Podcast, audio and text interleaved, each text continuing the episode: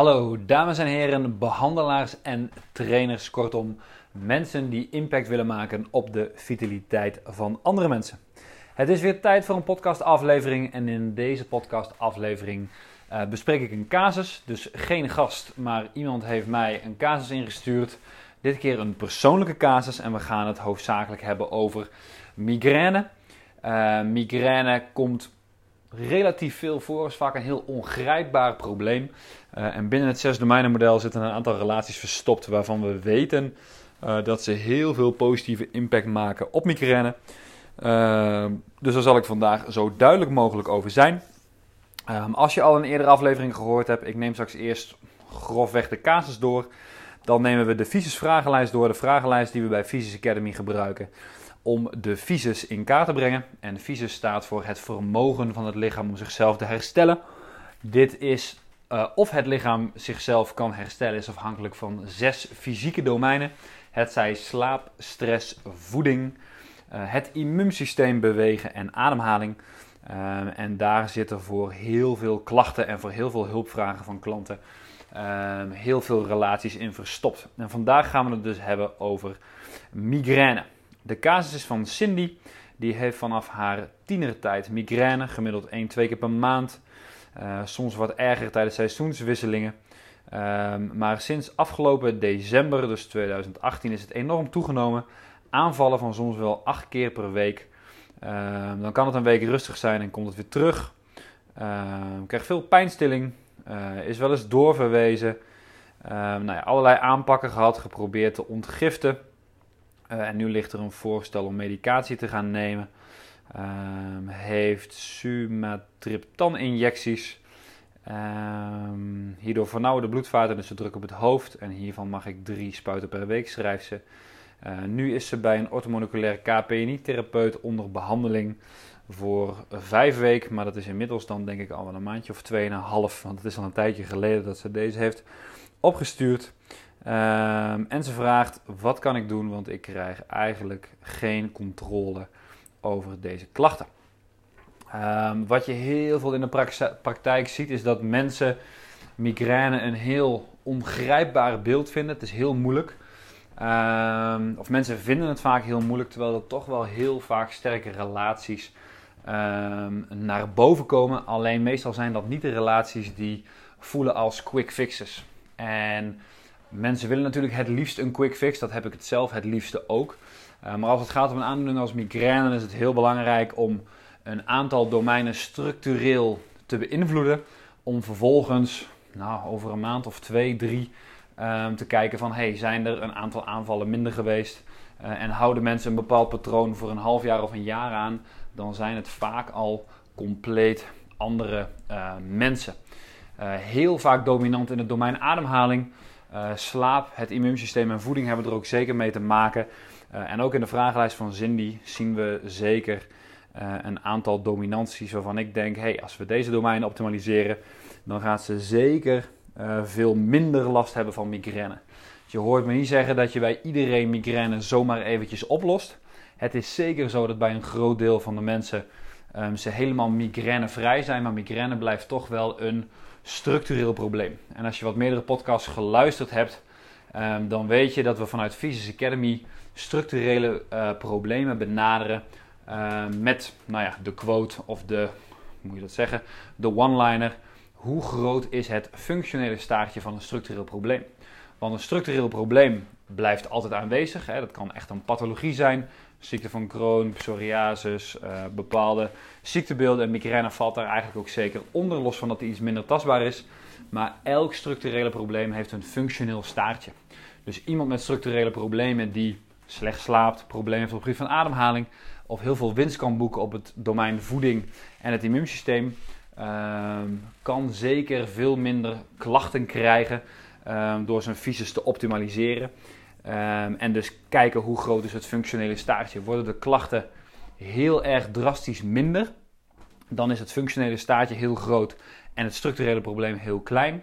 Worden er allerlei aanpassingen gemaakt op alle domeinen en de klacht blijft redelijk goed bestaan, dan is dat structureel probleem daadwerkelijk groot, het functionele staartje kleiner um, en ziet het verhaal er helaas uh, een stuk negatiever uit. Maar wat we gelukkig zien, hoe ehm, beter we worden in uh, in het fenomeen visus. En hoe meer relaties we kennen binnen het zes domeinenmodel, is dat er heel veel mensen ook met structurele problemen um, op een hele verantwoorde manier kunnen helpen.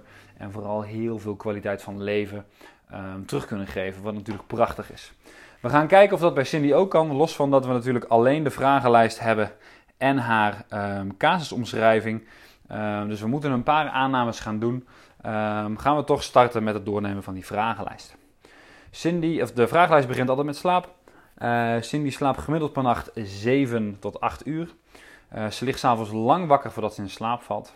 Ze wordt een keer of twee wakker per nacht. Uh, voor haar gevoel slaapt ze niet diep en vast. ze wordt zowel s ochtends met een hoge ademhaling wakker als dat ze s ochtends met spanning op haar spieren wakker wordt. En belangrijk om te begrijpen aan de visus vragenlijst is dat het niet gewoon een aantal platte vragen zijn per domein van hey, stel ze maar. Maar er zitten um, vragen in die weer linken naar andere domeinen. dus als mensen s ochtends met een hoge ademhaling wakker worden, um, dan linkt dat of meer naar stress of meer naar het domein ademhaling. En dan is het bijvoorbeeld afhankelijk van wat ze bij ademhaling of de stress gaat invullen. En zo bepaal je bepaalde dominanties. En zo zitten er nog veel meer vragen tussen. En vandaag komen we er een paar hele interessante tegen. Um, op stress geven niet zo heel veel interessante, of interessante, niet zoveel behandelbare grootheden aan. Los van dat ze wel iets van 60 uur met haar werk bezig is en ehm, druk in de week bij migraine toch best wel heel veel doet. Dus dat kan wel een serieus iets zijn of je werk nou leuk vindt en daar stress van ervaart of niet. Uh, kan 60 uur voor iemand met migraine ehm, best wel veel zijn en kan dat best wel veel impact maken. Uh, maar hoeft zeker niet de reden te zijn om minder te gaan werken. Uh, maar het is altijd het testen waard. Komen we bij het domein ademhaling, die op zijn minst interessant is. Ehm, ben je wel eens kortademig of benauwd? Dat is ze niet. Ze heeft niet snel spierpijn, zware benen, ook al heeft ze niet gesport. Um, ze is wel eens duizelig. Uh, ze houdt overdag de buikspieren aangespannen, navel ingetrokken. Dat is een slechte zaak.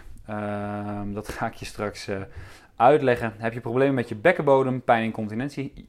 Zegt ze een ja. Met regelmaat hoofdpijn of nekpijn een ja.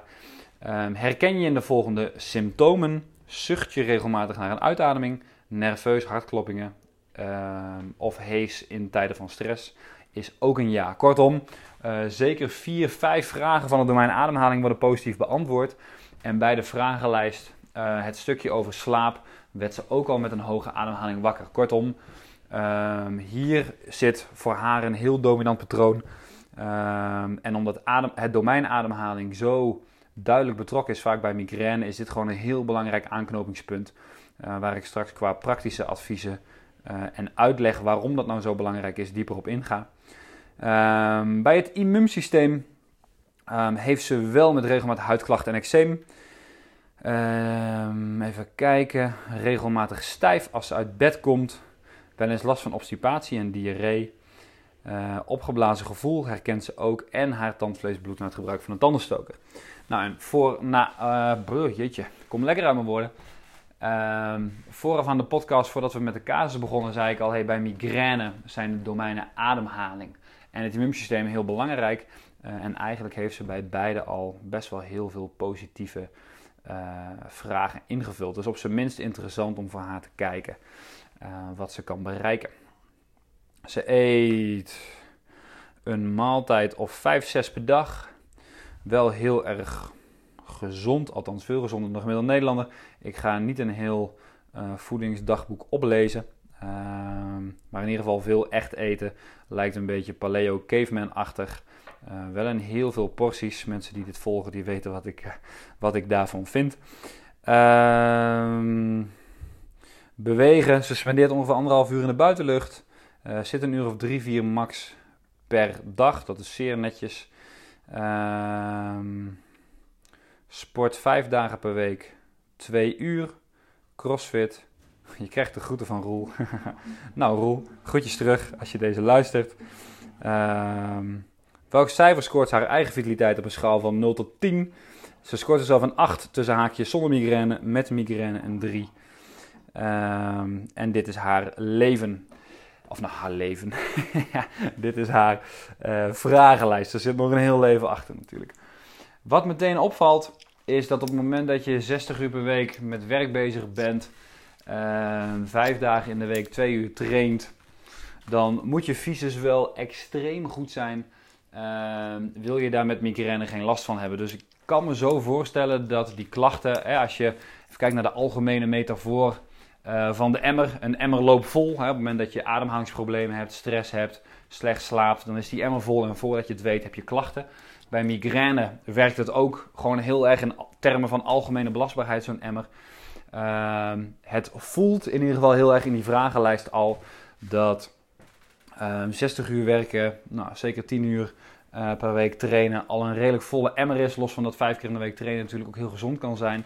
Uh, met dit ademhaling, immuunsysteem en semi-slaapprobleem erbij, kan ik me heel goed voorstellen dat dit uh, veel meer migraine triggert. Hè, wat ik al zei, migraine is een structureel probleem. Ehm, ik ga ook echt niet zeggen dat ik daar alles van weet. Um, maar met osteopathie wel heel veel over geleerd. En wat je voornamelijk ziet is dat um, de, de, zes domeinen heel erg bepalen hoeveel klachten je hebt. Dus op het moment dat je een heel druk bestaan leidt en er kloppen een paar dingen niet, heb je aanzienlijk veel meer aanvallen dan dat je optimaal slaapt, een goede diaphragmale ademhaling hebt en het immuunsysteem juist voor je hebt werken in plaats van tegen je. Um, en als je dan een wat regelmatig ritme hebt, dan kan je er eigenlijk donder op zeggen dat je veel uh, minder klachten hebt. Uh, slaap is daarin heel belangrijk, omdat daarin uh, slaap het enige moment is voor je brein om te herstellen. Um, dat wil zo, um, nou ja, qua fysiologie zo werken. Het brein neemt ongeveer 30% van alle energie in die je hebt te besteden overdag. Maar het brein zelf is maar 2% van je totale lichaamsgewicht. Ja, zo gemiddeld 2 à 3 kilo. Dat zorgt er overdag voor dat er alleen maar prioriteit is voor energie er naartoe. Dus overdag is er geen prioriteit voor afvalstoffen afvoeren. Dus gedurende de dag uh, stapelen de afvalstoffen op. En het is alleen maar tijdens een nachtrust dat het voor het brein mogelijk is om afvalstoffen af te voeren. Wat gebeurt daar namelijk? Uh, een groot deel van de hersencellen krimpen met tot wel 60% uh, eh, om doorbloeding, dus het uitzetten van bloedvaten, mog mogelijk te maken. Um, om zo afvalstoffen efficiënt via lever en nieren kunnen afvoeren voeren. Op het moment dat je dan twee keer wakker wordt, uh, het gevoel hebt dat je niet diep slaapt um, en vooral ook nou ja, wakker wordt met een hoge ademhaling, dan geeft het al aan van hey, dat loopt niet optimaal. Als je daarentegen dan nog zoveel um, positieve vragen op ademhaling hebt, is het onmogelijk om goed diafragmaal te ademhalen overdag. Dat, dat gaat gewoon niet samen. Dus die aanname durf ik heel hard te maken. Um, waardoor je overdag juist meer in een fight-or-flight modus terechtkomt. Dus enerzijds lukt het je niet om goed in rest and digest te komen tijdens je slaap. Je enige echte anabole moment om ontsteking te remmen en afvalstoffen af te voeren.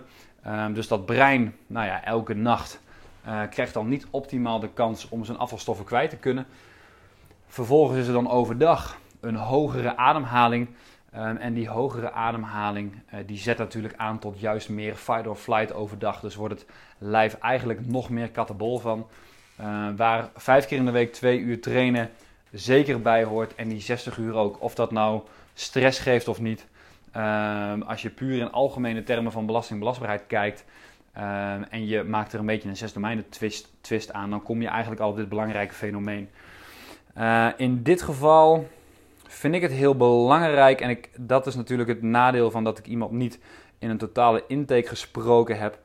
Um, maar ik zie heel veel dat mensen bewust of onbewust uh, hun buikspieren aanspannen uh, of een navel intrekken. Um, en daar beginnen juist vaak de ademhalingsproblemen. Er zijn nou ja, een, een paar redenen om je navel in te trekken, buikspieren aan te spannen. Dat is of je hebt het van een professional geleerd, want het is beter voor je core. En je doet dat voor rugklachten of voor een atletische prestatie of voor iets anders. Of je houdt het esthetisch gezien in. Hè, dat je denkt, hey, ik ga mijn buik een beetje inhouden, kom ik wat beter voor de dag. De meeste mensen denken dat komt vooral bij vrouwen voor. Vrouwen denken dat zelf ook. Uh, maar mannen gaan dit ook steeds meer doen. Uh, daardoor, uh, of nee, dat is een reden ook. En derde reden is heel vaak dat vrouwen na bijvoorbeeld zwangerschap um, een diafragma hoogstand overhouden vanwege de ruimte natuurlijk die het babytje in de baarmoeder tijdelijk inneemt. Um, en waarbij er niet genoeg focus is na de zwangerschap om dat weer terug omlaag te brengen. Dat zijn wel drie redenen die we veel zien. Ehm, en in alle drie de redenen moet je ervoor zorgen dat mensen overdag het niet meer gaan doen. Want het enige wat er gebeurt op het moment dat je navels intrekt, je krijgt niet meer core, je krijgt niet een betere aanspanning van je transversus, ehm, je wordt niet efficiënter in bewegen. Wat je wel krijgt is dat het diafragma, uh, dat het voor het diafragma praktisch onmogelijk wordt om goed te functioneren. Want tijdens een goede inspiratie, dus een goede inademing, is het heel belangrijk dat je diafragma naar beneden kan. Het hele diafragma gaat in zijn geheel 3-4 centimeter naar beneden tijdens een inademing. Ehm, en probeer dat maar eens goed te doen overdag met een uh, ingetrokken navel, aangespannen buikspieren. Dat is praktisch onmogelijk. Um, laat staan als je veel mensen behandelt en al een beetje ademhaling analyseert, dan weet je al dat nou, misschien wel 99% van de Nederlanders überhaupt al hoog ademt. Um, dat komt voornamelijk door de domeinen stress en voeding. In dit geval zal het niet aan voeding liggen, ehm, maar wellicht meer door het intrekken van die navel gaan mensen hoger ademhalen en dan triggert dat een scala aan reacties. Um, en wat voor scala van reacties triggert dat op het domein ademhaling? Mensen zijn dan veel vaker duizelig.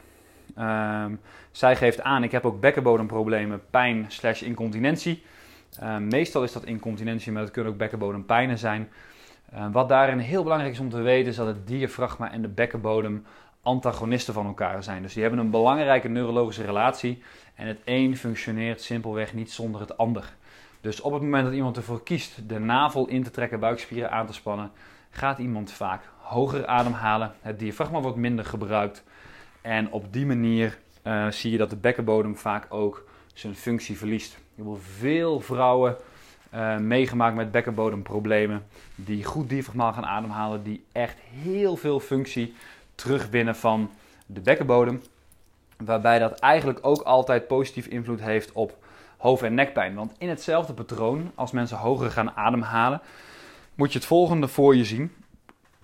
Um, je nekspieren, uh, scaleni, sternocleido, uh, maar ook borst, pectoralis minor, uh, aan de achterzijde, rhomboidius, nou, noem het allemaal maar op. Al die spieren, borst, hoge rug, nek, bevatten hulpademhalingsspieren. Spieren die aan je ribben uh, zitten, sleutelbeen, schouderbladen, om je borst te kunnen uitzetten op het moment dat er extra hulp nodig is, dus tijdens activiteit.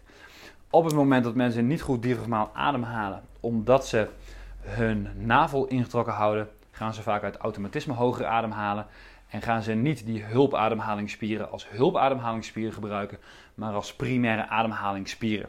En die spieren die zijn ervoor gemaakt om een paar uurtjes per dag te assisteren en dan weer rust te hebben. Uh, maar niet om 24-7 lang elke in- en uitademing of elke inademing aan te spannen. Uh, en de inhoud van de borstkas te vergroten, zodat je longen uh, zuurstofuitwisseling kunnen laten plaatsvinden. En dat is immens belangrijk, want die spieren die hebben wel als functie om je hoofd en je nek te stabiliseren, beweging toe te laten, bewegingen in de schoudergrollen en thorakale wervelkolom toe te laten. Um, en op een gegeven moment zeggen ze, ja, als jij deze taak erbij wil, uh, met het feit dat als mensen door de borst gaan ademhalen, ze vaak niet 5 tot 8 keer per minuut ademhalen, maar 10 tot 12 keer, soms wel 12 tot 15 tot 18 keer per minuut gaan ademhalen, dan zeggen die hulpademhalingsspieren, luister, dit trekken wij niet. Dit gaat niet. Daar komt heel vaak spanning vandaan. Uh, en ik heb 80, 90 procent van de mensen die aangeven uh, hoofdpijn en nekpijn te hebben, die echt goed diafragmaal ademhalen, die komen daar of helemaal vanaf, of geven aan: dit is zo'n groot aandeel in mijn klacht. Uh, dankjewel, want ik vind het heel waardevol dat je me dit inzicht gegeven hebt. dus als je dit al samenvat, iemand met migraine zoekt naar manieren om minder klachten te hebben. En natuurlijk kom je er het liefst vanaf, maar je weet niet hoe groot je functionele staartje is. Bij het aanspannen van buikspieren navel ingetrokken houden, krijg je vanwege de neurologische antagonistische reactie automatisch een verminderde functie naar de bekkenbodem. Um, krijg je automatisch meer een oppervlakkige, hogere ademhaling. Um, die hulpademhalingsspieren meer overbelast, waardoor je zeker weten meer spanning naar het schedel krijgt. Uh, en dan is daar nog de belangrijke theorie van de drie diafragma's. Je hebt in het lijf in ieder geval drie fysieke diafragma's. Dat zijn er officieel zes. Maar voor dit voorbeeld blijf ik altijd bij drie. Dat zijn je bekkenbodem, het diafragma en je tongbeen, zeg maar, bij je kaak. Dat is het kleine botje, het hyoïd. Google maar eens, dan weet je meteen waar die zit. En die drie moeten altijd ehm, onder elkaar liggen. Die moeten altijd uitgelijnd staan. Dus op het moment dat je hyoïd, je diafragma en je bekkenbodem netjes in het midden zijn uitgelijnd, is zeg maar je coördinatie, je proprioceptie optimaal. En op het moment dat er eentje een beetje uit balans raakt, in dit geval bijvoorbeeld het diafragma door het aanspannen van je buikspieren, dan komt daar automatisch verminderde spanning of uh, verminderde functie slash meer spanning richting die andere twee diafragma's, want die gaan proberen te compenseren. En op het moment dat ze gaan compenseren, raak je een stukje uh, optimale neurologie kwijt en krijg je over het algemeen in het hele lijf ook meer spanningsklachten. Um, en ik heb meerdere malen in de praktijk gezien dat dat ook bijdraagt aan veel meer spanning richting het schedel.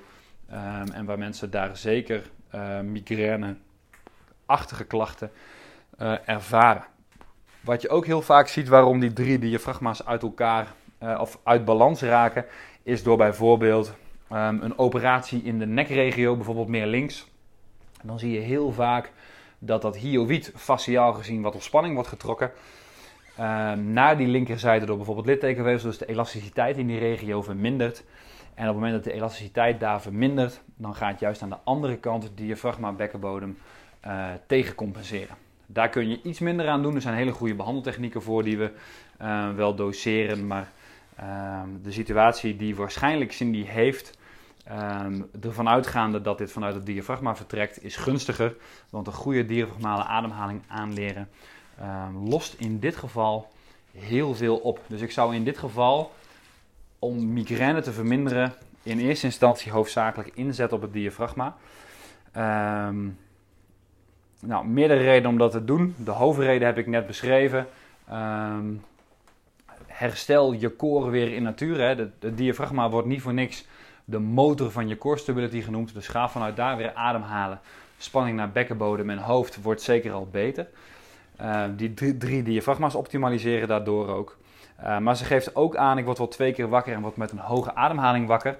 En het is zeker de tendens dat als mensen met een hoge ademhaling in slaap vallen, ze over het algemeen ook met een uh, hoge ademhaling weer wakker worden.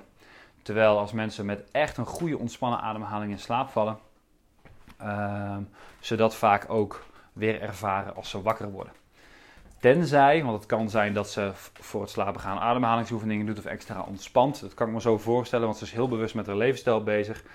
Um, op het moment dat ze dan toch nog met een hoge ademhaling wakker wordt, ligt daar meestal um, stress onder. Dat het lichaam van binnen gewoon echt stress ervaart. Um, ja, waardoor je eigenlijk ook wakker wordt met die hoge ademhaling. Zou ze voor het slapen gaan en overdag veel meer diafragmaal ademhalen, weten we dat dat heel veel doet met de prikkeloverdracht van de nervus vagus. De nervus vagus is de tiende hersenzenuw, komt uit je foramen jugulaar in het schedel um, en is heel sterk verbonden aan het parasympathische zenuwstelsel. Dus het deel wat zorgt voor rest and digest, hè, dus de rustmodus. En heel veel slaapproblemen lossen we op met een diafragmale ademhaling om dat parasympathische systeem positief uh, te beïnvloeden. En op het moment dat zij dat meer gaat toepassen, gaat ze ongetwijfeld niet meer die twee keer wakker worden. Tenzij ze uh, iets van kids heeft die er wakker houden. Dat staat natuurlijk niet in deze vragenlijst. En dan mag ik uh, eind januari aan gaan geloven. Uh, maar dan zal ze en wat meer gaan doorslapen, waardoor het brein veel beter zijn afvalstoffen kwijt kan. En ze zal niet meer met een hoge ademhaling wakker worden. overdag diafragmaal ademhalen zal ervoor zorgen dat de core stability veel beter geregeld is dat ze waarschijnlijk, zeker binnen een maandje, als ze goed diafragmaal ademhaalt, uh, veel minder bekkenbodemklachten zal krijgen. En ik durf wel er heel veel op in te nemen dat als ze dat een maandje of drie doet, ze terugkijkt op een periode van in ieder geval veel minder vaak uh, migraine aanvallen. Want ik zal niet garanderen dat dit het helemaal laat wegnemen. Dat is zeker niet uh, de illusie die ik wil schetsen. Maar ik heb het in de praktijk vaker gezien. En zo'n do dominant patroon als deze, alleen al op de vragenlijst, uh, weet ik gewoon dat het heel vaak heel veel uh, verbetering geeft. Dus een enorm belangrijk inzicht om mee aan de slag te gaan. Beetje lastig om vanuit de podcast iemand een goede diafragmale ademhaling aan te leren. Maar de eerste basis begint uiteraard bij uh, handen heel laag op de buik. Bij een inademing gaan je handen alsjeblieft niet alleen naar voren. Ik zie mensen heel veel behandelaars en trainers ook heel veel ademhalingstechnieken aanleren met hè, doe de, doe de buik, zet de buik maar naar voren uit, dan ben je goed door je buik aan het ademhalen.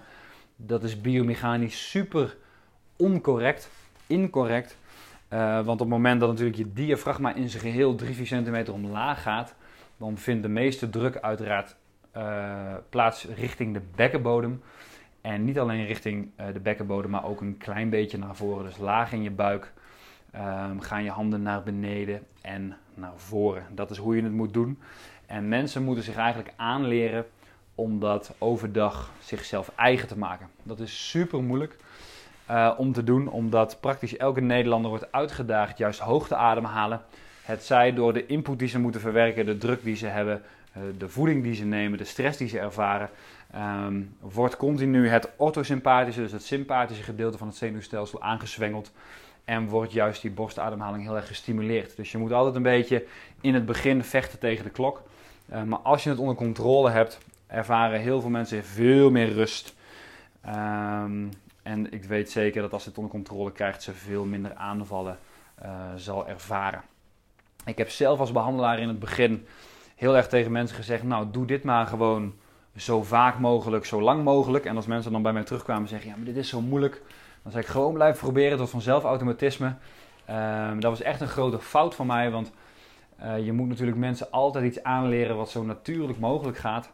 Um, en de laatste jaren uh, adviseer ik mensen juist, hey, focus je op een buikademhaling. Uiteraard voor het slapen gaan, om diep te slapen, om die parasympathische uh, impuls te geven. En als je dan ochtends al met een ontspannen ademhaling wakker wordt, focus je er dan op dat je dit tijdens het ochtendritueel vasthoudt. Dus iedereen heeft een ochtendritueel. Dat kan zijn uh, douchen, ontbijten, krantje lezen, ontbijt of lunch maken voor de kinderen, noem het, noem het maar op. Iedereen heeft in een bepaald ritme, uh, in een bepaald ritme zo'n ochtendritueel. Is bij uitstek een moment om daarop te letten. Je kan tijdens het douchen jezelf corrigeren, tijdens het ontbijten. En op het moment dat je in je auto stapt of op werk aankomt, is je ochtendritueel voorbij. En ik heb heel erg gemerkt dat op het moment dat mensen hun ademhaling onder controle krijgen tijdens het ochtendritueel, dat ze uh, heel veel meer gemak hebben om het overdag ook automatisch te doen. En daarvoor probeerde ik mensen vooral te motiveren heel erg met ademhaling bezig te zijn. Tijdens elke pauze die ze hadden, elke keer dat ze in de auto stapten, zichzelf eraan herinneren. Nou, je kunt je voorstellen, dat is één grote frustratie.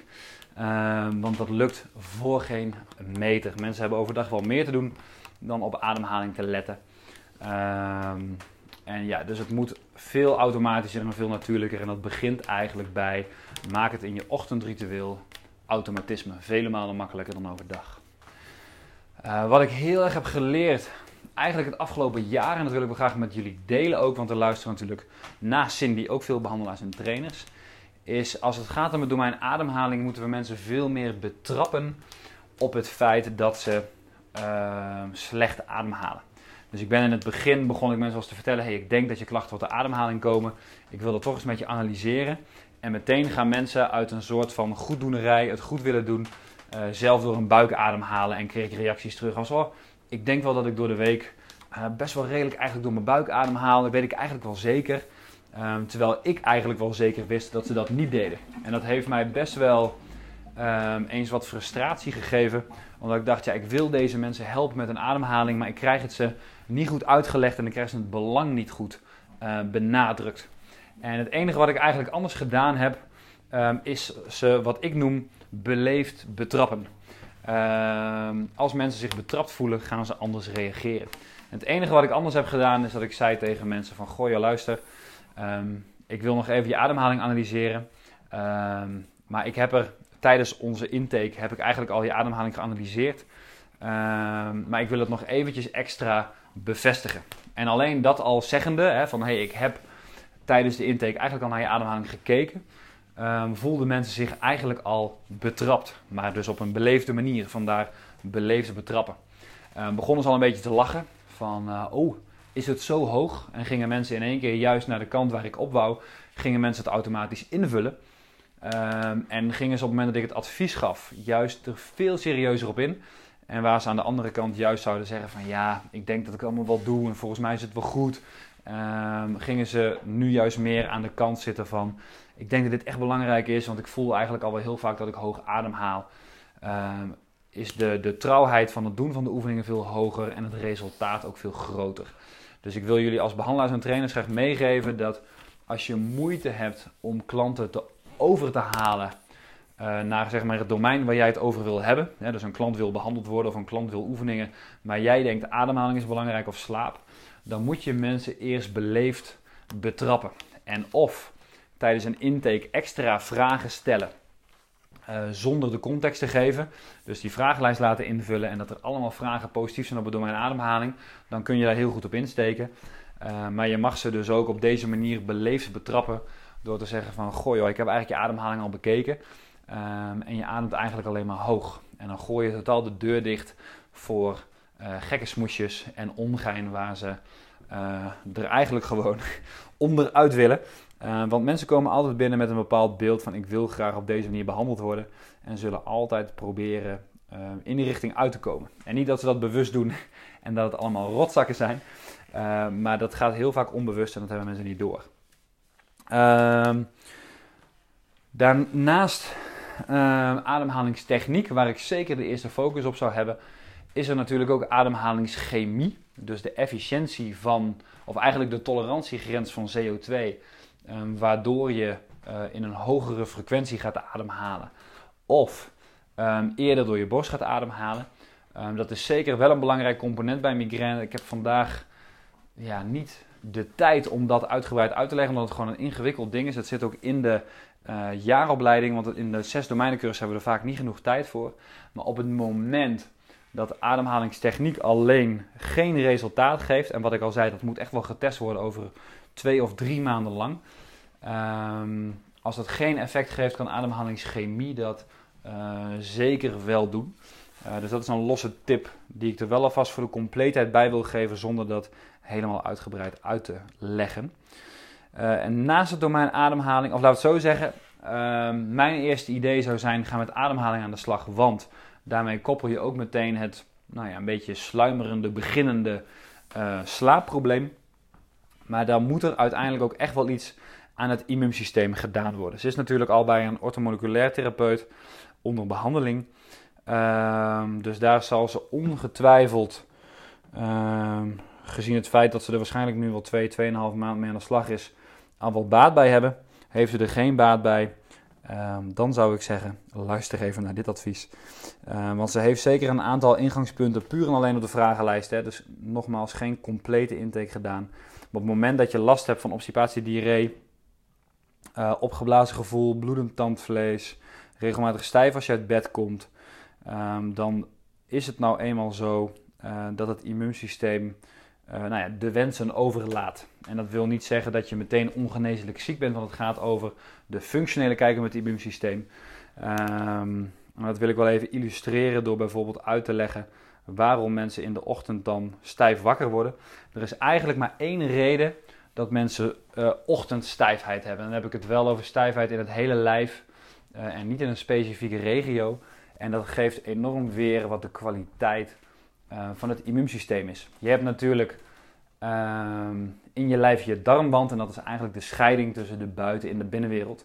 En overdag komen er continu uh, lichaamsvreemde stoffen het lichaam binnen, die het liefst met de stoelgang weer naar buiten gaan, maar voor een deel ook door onze darmwand komen um, en dan in het lichaam aankomen. Maar door de darmwand is nog niet echt in het lichaam, want alle doorbloeding van je darmen gaat in eerste instantie via de vena porta naar je lever. En je lever is nog eigenlijk de laatste uitsmijter. Er zitten veel witte bloedlichamen. Uh, je kan daar dus immuunsysteemreactie maken, um, bacteriën en processen doden. Um, en eenmaal door de lever is het echt hè, hart, longen uh, of grote bloedcirculatie eigenlijk zo gezegd.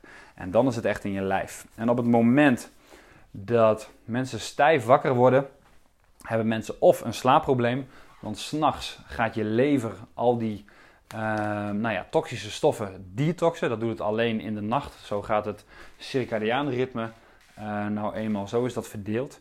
En s'nachts is natuurlijk een anabol moment, dus dat ligt daar mooi mee samen.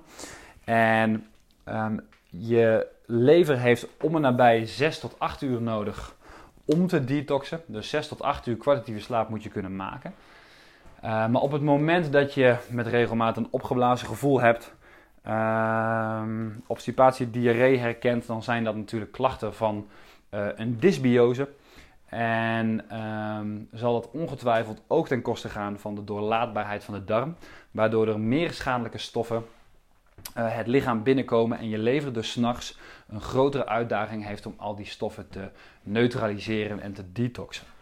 En op het moment dat het leven, de lever aan de eind, aan de eind, wauw, aan het eind van de nacht, uh, dus het begin van de ochtend, merkt van hé, hey, we zijn aan het einde, maar het is nog niet klaar, dan blijven er heel veel toxische stoffen in het lichaam uh, over. En die toxische stoffen die worden door de lever in fascia, dus in bindweefsel, opgeslagen. En dat is de reden waarom je ochtends stijf wakker wordt. Niet voor niets is het zo dat als je dan een minuutje of vijf loopt, een paar keer de trap op en neer of gedoucht hebt, dat je denkt ik ben weer soepel. Door de toegenomen uh, doorbloeding verschijnen deze toxische, of verdwijnen deze toxische stoffen uit het bindweefsel. Ben je dus niet meer stijf, komen ze in de bloedbaan terecht. Uh, om vervolgens uh, op zoek te gaan naar zuurstof, komen ze vaak terecht in gewrichtskapsel of in slijmvliezen bij je neus is een veel voorkomen plek. Dus mensen die veel snotterig zijn uh, of onbegrepen gewrichtsklachten hebben, dat zie je heel vaak terug in problemen met slaap of in het detoxen van de lever.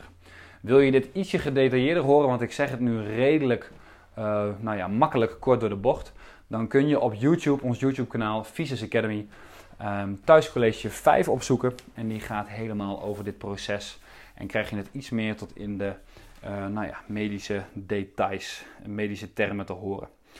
Um, ja, in mijn beleving, ik heb een aantal hele goede ervaringen met mensen met, nou ja, laten we zeggen, hele dominante, maar onverklaarbare migraineachtige klachten. Um, waarbij we aan de slag zijn gegaan met intermittent fasten, dus het gigantisch verlagen van je maaltijdfrequentie. Um, dat geeft eigenlijk altijd al zo'n algemene boost op het immuunsysteem dat klachten daardoor gigantisch veel uh, minder worden. Dus ik zeg het nu heel generiek. Uh, de podcast is natuurlijk ook om generiek een casus te bespreken en zo gedetailleerd mogelijk in te gaan op de vragenlijst, maar het, het houdt altijd iets zijn beperkingen.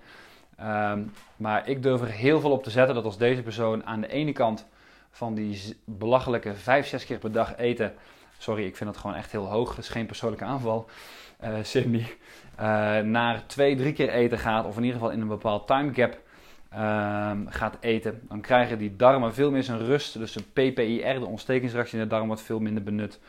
Um, er is veel meer groeihormoon om ontstekingen te remmen. Um, er zijn veel minder ontstekingsgevoelige stoffen, interleukines en dat soort zaken.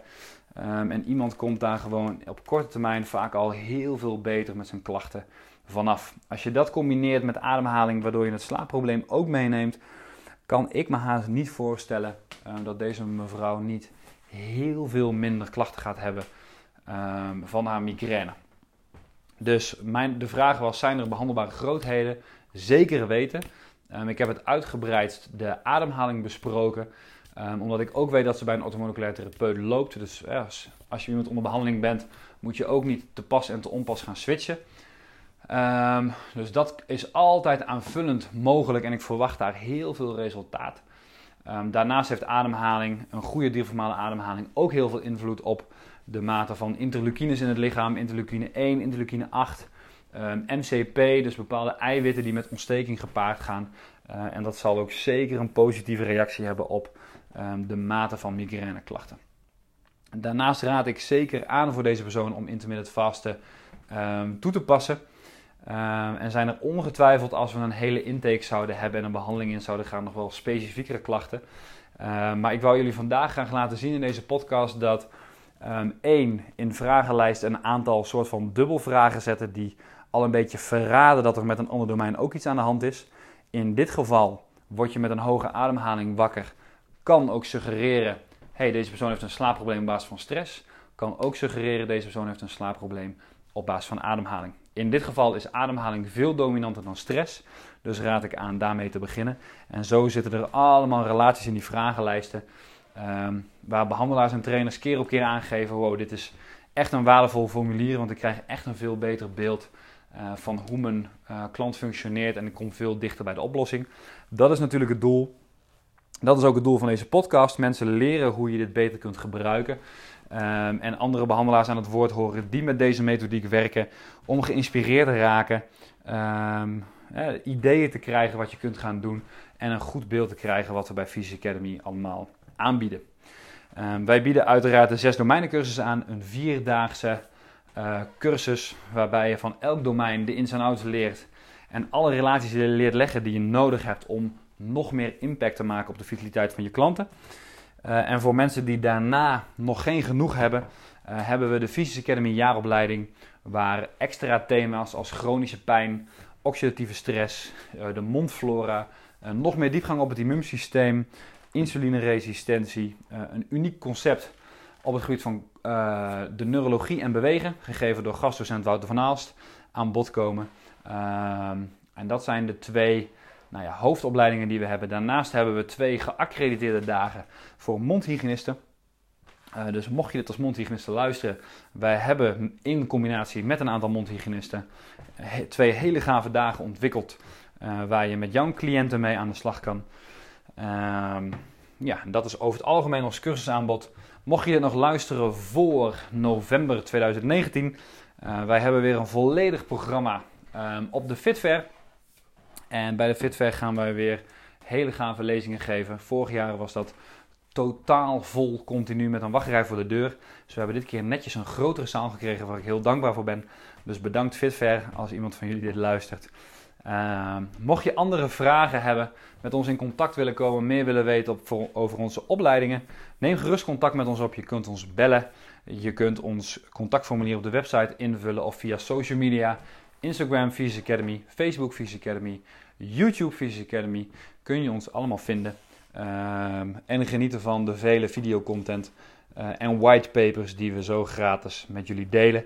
Allemaal om één reden: nog meer impact maken op de vitaliteit van je klanten. Uh, want wij zijn de perfecte aanvulling op de personal trainer, behandelaar, diëtist, psycholoog, die graag zo breed mogelijk kijkt naar zijn klanten en dat graag in een uh, mooie methodiek wil stoppen, waar hij heel veel extra werkplezier uit kan halen. Ik wens je nog een hele fijne dag. Voor mij is het nu avond. wat je ook gaat doen. En tot de volgende aflevering.